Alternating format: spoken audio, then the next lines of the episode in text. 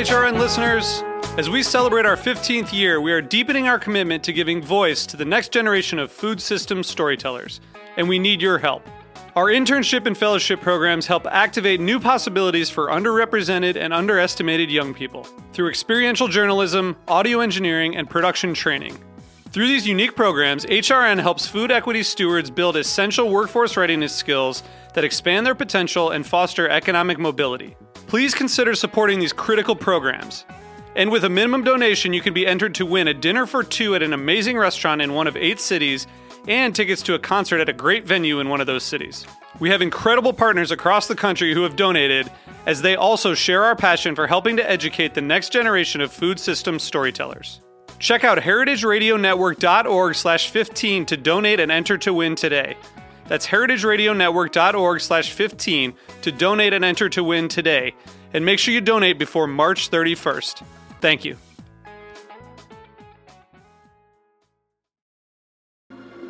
The following is a message from Jones Family Farms.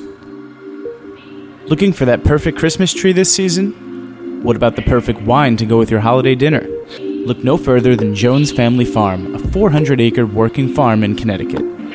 Jones Family Farms is as passionate about education as it is about farming. Whether you're picking fresh strawberries or exploring local wines, we hope you're inspired to learn more about Connecticut farming. For more information, visit www.jonesfamilyfarms.com. Broadcasting live from Roberta's in Bushwick, Brooklyn, you're listening to HeritageRadioNetwork.com.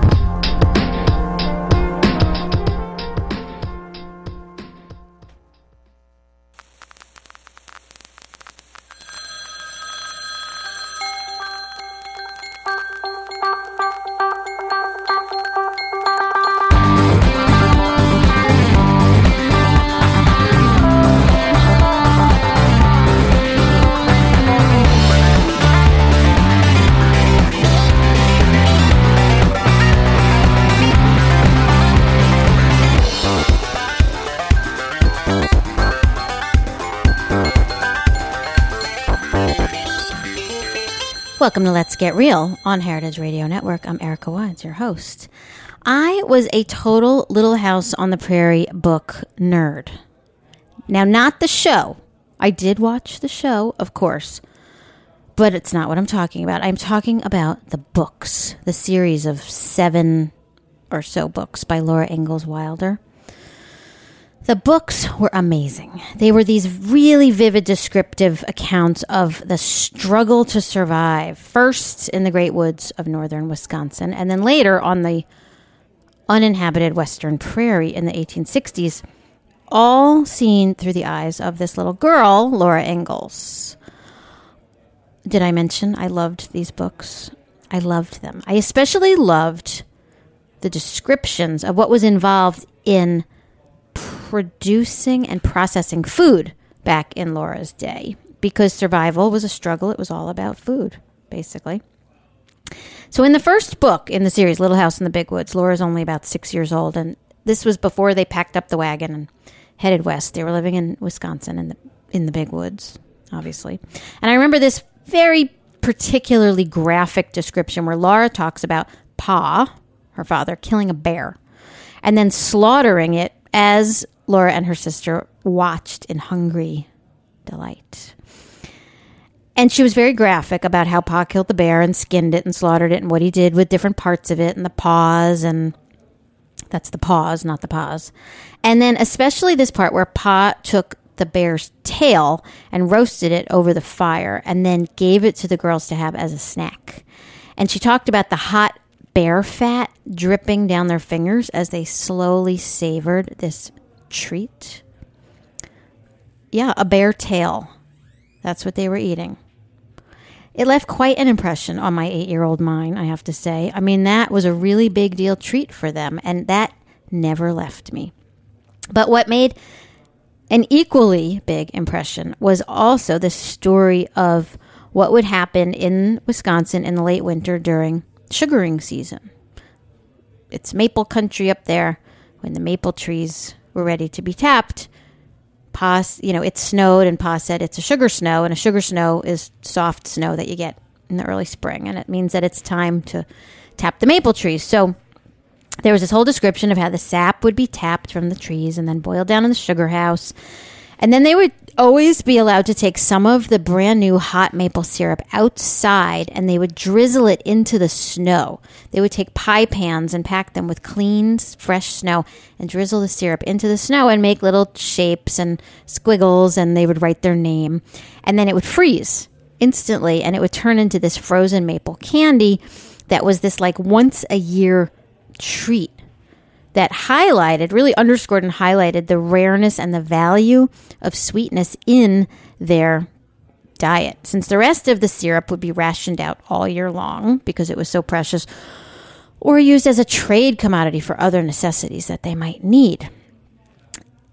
And it was a very sort of rare moment for them of being allowed this indulgence of sweetness because sweetness was really hard to come by back then. And once they moved out west and settled on the prairie, of course, there were no maple trees. And so the remembrances of little bits of sweetness were about things like getting a few little pieces of hard sugar candy in their Christmas stockings and nibbling it really, really slowly to make it last as long as possible.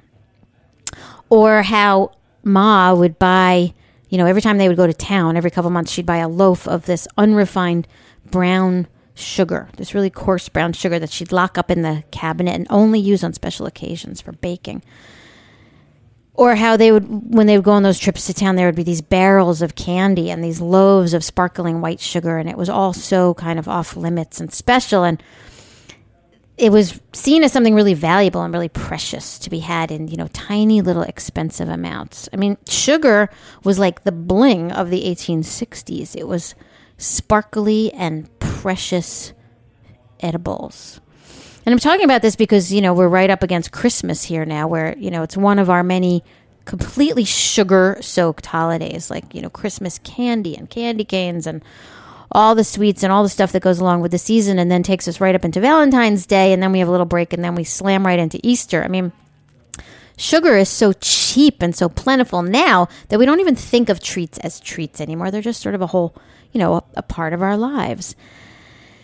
So you think back to like Laura on the prairie back then in the 1860s and those books and me reading those books. And then you flash forward to the early 21st century. Now, I'm not reading the Little House books. Now I'm reading an article about a corporate R&D chef who works for IHOP. R&D, research and development. All the corporate food chain restaurants and food corporations have R&D chefs. They're the ones who develop the menu items and then test them out on the hapless public in tasting panels to see how they respond. And then they develop these menu items, scale them up. They basically, you know, figure out how to make them large scale so they can be pre made and processed and packaged and frozen and shipped. So that some poor schmo line cook working at an IHOP somewhere and who knows where has to do as little as possible to make that item taste exactly the same as at every other location. So when you eat at the Olive Garden in Times Square, you'll have the same exact experience as you'll have when you eat at your Olive Garden back home in Birmingham, Alabama. So this R&D guy in this article, anyway, was talking about how the food corporations are all paying lip service to making their foods healthier and lighter and containing less fat and less salt and less sugar in response to customer requests. But that when he goes and develops new items for IHOP's menus and then tests them out on his consumer panels, the one consistent comment made by the testers is always make it sweeter. He's quoted in this article as saying that they cannot physically make the food sweet enough for IHOP's customers. More sweet, they say. Sweeter, sweeter.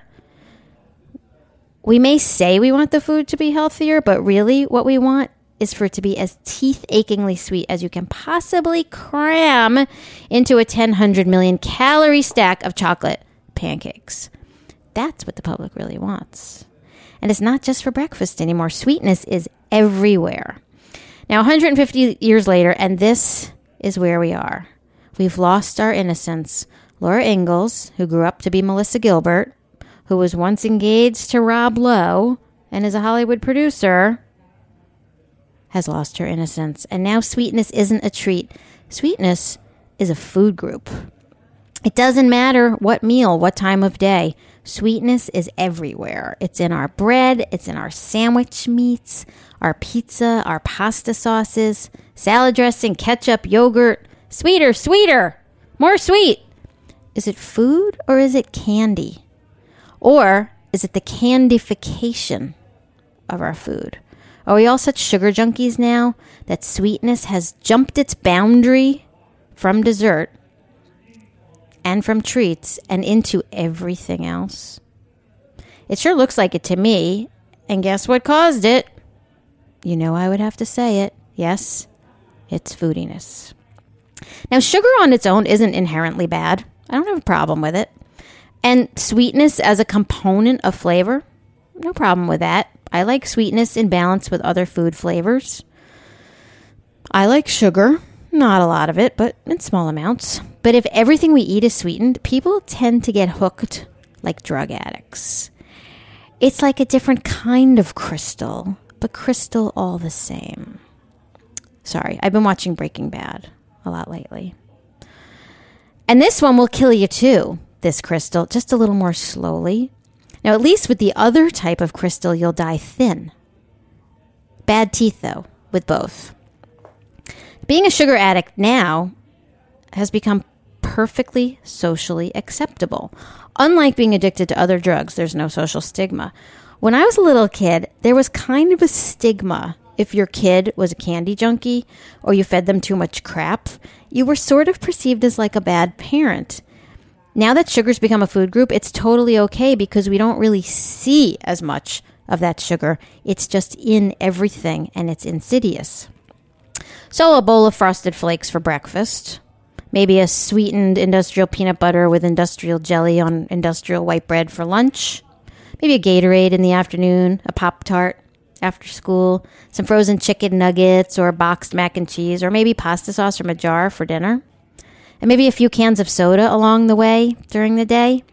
And there's your little addict 52 teaspoons a day on average. And that's a big pile of completely legal white powder. And with this big pile of white powder, there's no teeth grinding or bankruptcy that follows. So much of the prepared packaged foodiness products that we are bombarded with are either super sweetened or have enough added sugar in them to make them irresistible. Not to mention that sugar is a great preservative and moisture retainer in packaged foods. So it's added to everything. If it's foodiness, it's probably got added sweeteners in it. It's candified. And it's really no wonder. I mean, we like sweet. Humans, the human animal, is programmed to like sweet. The first thing we eat, hopefully, is breast milk. Breast milk is kind of sweet. And that's the first thing we get a taste of. And if it's not that, it's formula, which is sweetened.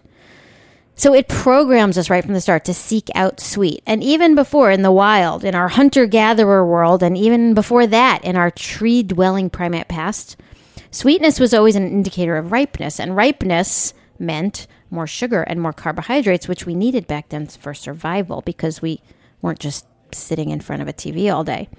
So we had no energy to waste on unripe fruit. We always would seek out the ripe. You seek out the red Red meant ripe. You seek out the ripeness, therefore the sweetness. It's programmed into us. We can't help it. But now, our perceptions of sweetness are totally blown out. Like Pete Townshend's hearing. There's no sensitivity left. It's just been blown away. And now our food has to scream sweetness to be heard or tasted. So, if you remember a couple weeks ago, I did a show on water and on foodiness drinks, and I mentioned that Arizona iced tea now comes in an extra sweet version. How sweet is extra sweet? The regular Arizona iced tea is very sweet. They should sell each can of Arizona Extra Sweet with a little bonus syringe of insulin just taped to the side. And it should say on it, new Arizona iced tea, extra sweet. Inject before you ingest. The CDC predicts that by 2050, one third of American adults will have diabetes. Now, that number actually seems low to me, one third, considering that per capita consumption of caloric sweeteners, that's table sugar and high fructose corn syrup, increased increased 43 pounds. Yes, 43 pounds, or 39% between 1959 and 2000. 39% in less than 50 years. In the year 2000, each American consumed an average of 152 pounds of caloric sweeteners. 152 pounds. That's 52 teaspoons a day of added sugar. 52 teaspoons a day per person. And that was in 2000. This is 12 years later. And it's not just the packets you're putting in your coffee. Sugars, including sucrose and corn sweeteners, honey, maple syrup, molasses. I feel bad saying this about honey, but it's true, even though I'm very pro honey.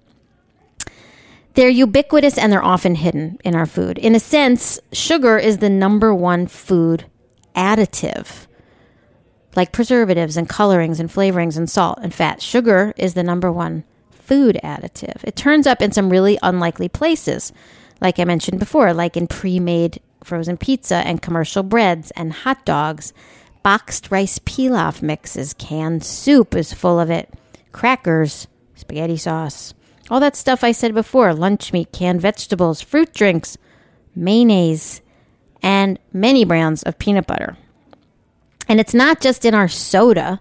That's the obvious one, which provides more than a fifth of the refined and added sugars in our diet as of 2000 compared with 16% in 1970.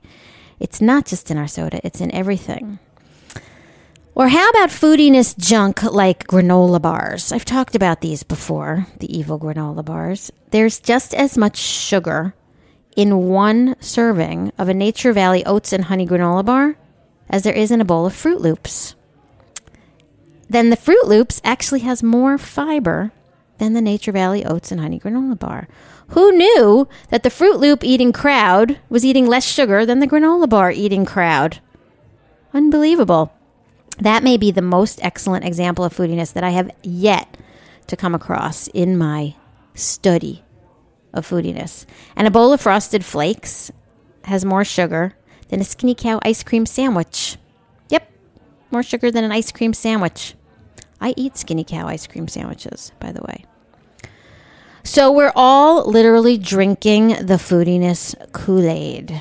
And even our booze is sweetened now. I mean, look at all the flavored vodkas on the market, all the cocktail mixes, all the syrups, all the flavored martinis. It makes my teeth hurt kind of just to think about it. I mean, how about just a glass of wine? Now, I am going to be doing a foodiness booze show down the road and talking about how vodka now tastes like candy and what happened to just an olive in your martini. That'll be down the road a piece.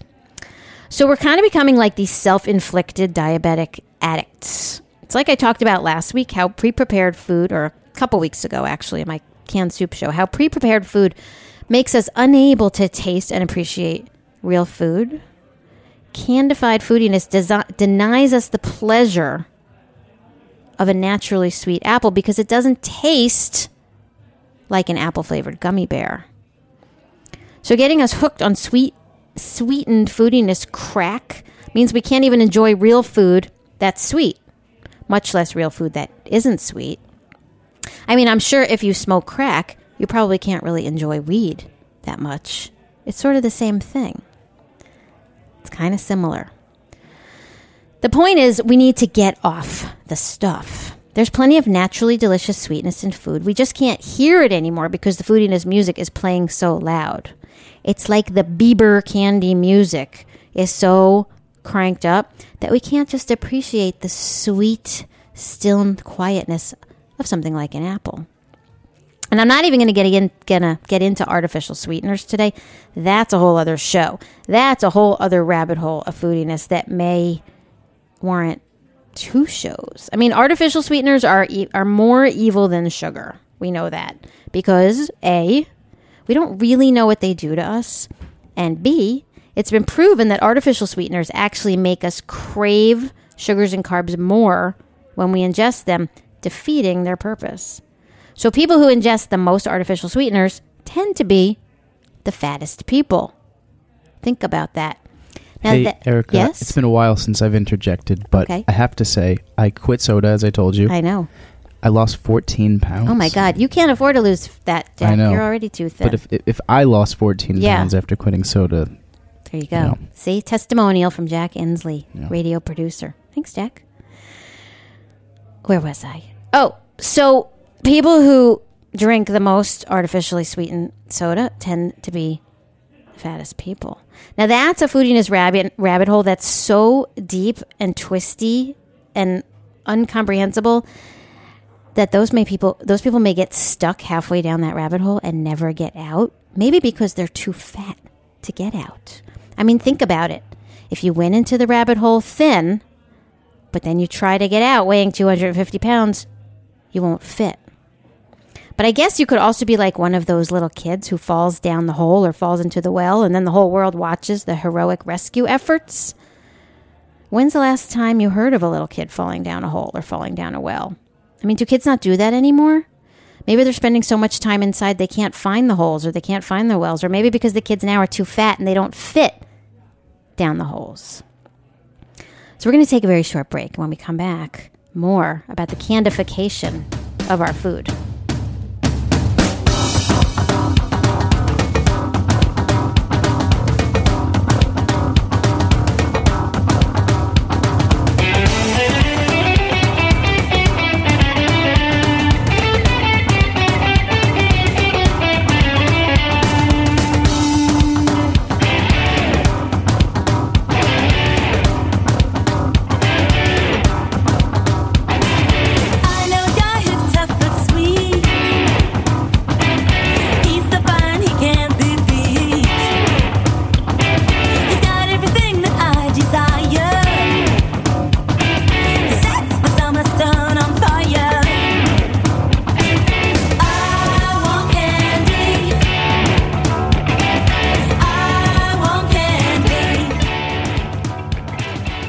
Welcome back to Let's Get Real on Heritage Radio Network.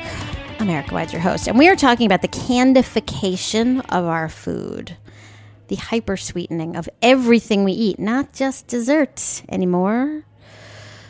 So, is this a problem for you? Well, maybe not. If you tend to eat real food and not foodiness, then you're good. But since foodiness is insidious and sneaky, you might not even know how much added sugar you're consuming per day. Or maybe you have a little soda habit that you hide from your kombucha drinking friends. Now, you know there's no such thing as a little crack. Remember Whitney? But just like Whitney, there's hope for you. We can get you clean. You can realistically wean yourself off of sugar like you did off of pot after college. What you have to do is see sugar and sweetness as recreational drugs, not everyday drugs. Like with regular drugs, if you do them every day, it's no longer fun. It's called an addiction. So, sweetness should be like a recreational drug a hit now and then. Not all day in your room listening to the Grateful Dead while everyone is at class. Not to mention the fact that too much pot makes you stupid and it makes you crave sweets. So it's a foodiness feedback loop, striking all over again. So let me now suggest to you a basic at home sweetness rehab program. This is the Let's Get Real Show Foodiness Sweetness Rehab Program. First, eat a grape, not a grape flavored gummy bear. Now, it may not taste as great at first, but give it a little bit of time. Remember, it's a grape, so it's grape flavored, but not with grape flavoring. It'll be different, but you'll be okay. Remember, one step at a time. Then maybe drink some seltzer cut with a little juice, not a soda.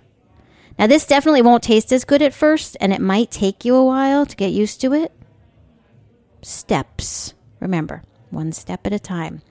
Then maybe brew some tea, cool it down, and add your own sugar to taste.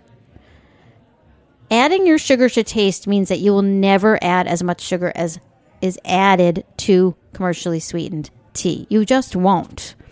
Not only will this help you deal with your withdrawal, but brewing tea makes you look like a much more spiritual person, and your friends will be impressed. Then cook some real food for yourself. That's the big step. No matter what, you'll add less sugar to it than the foodiness version of it. Seriously, try making yourself a meal.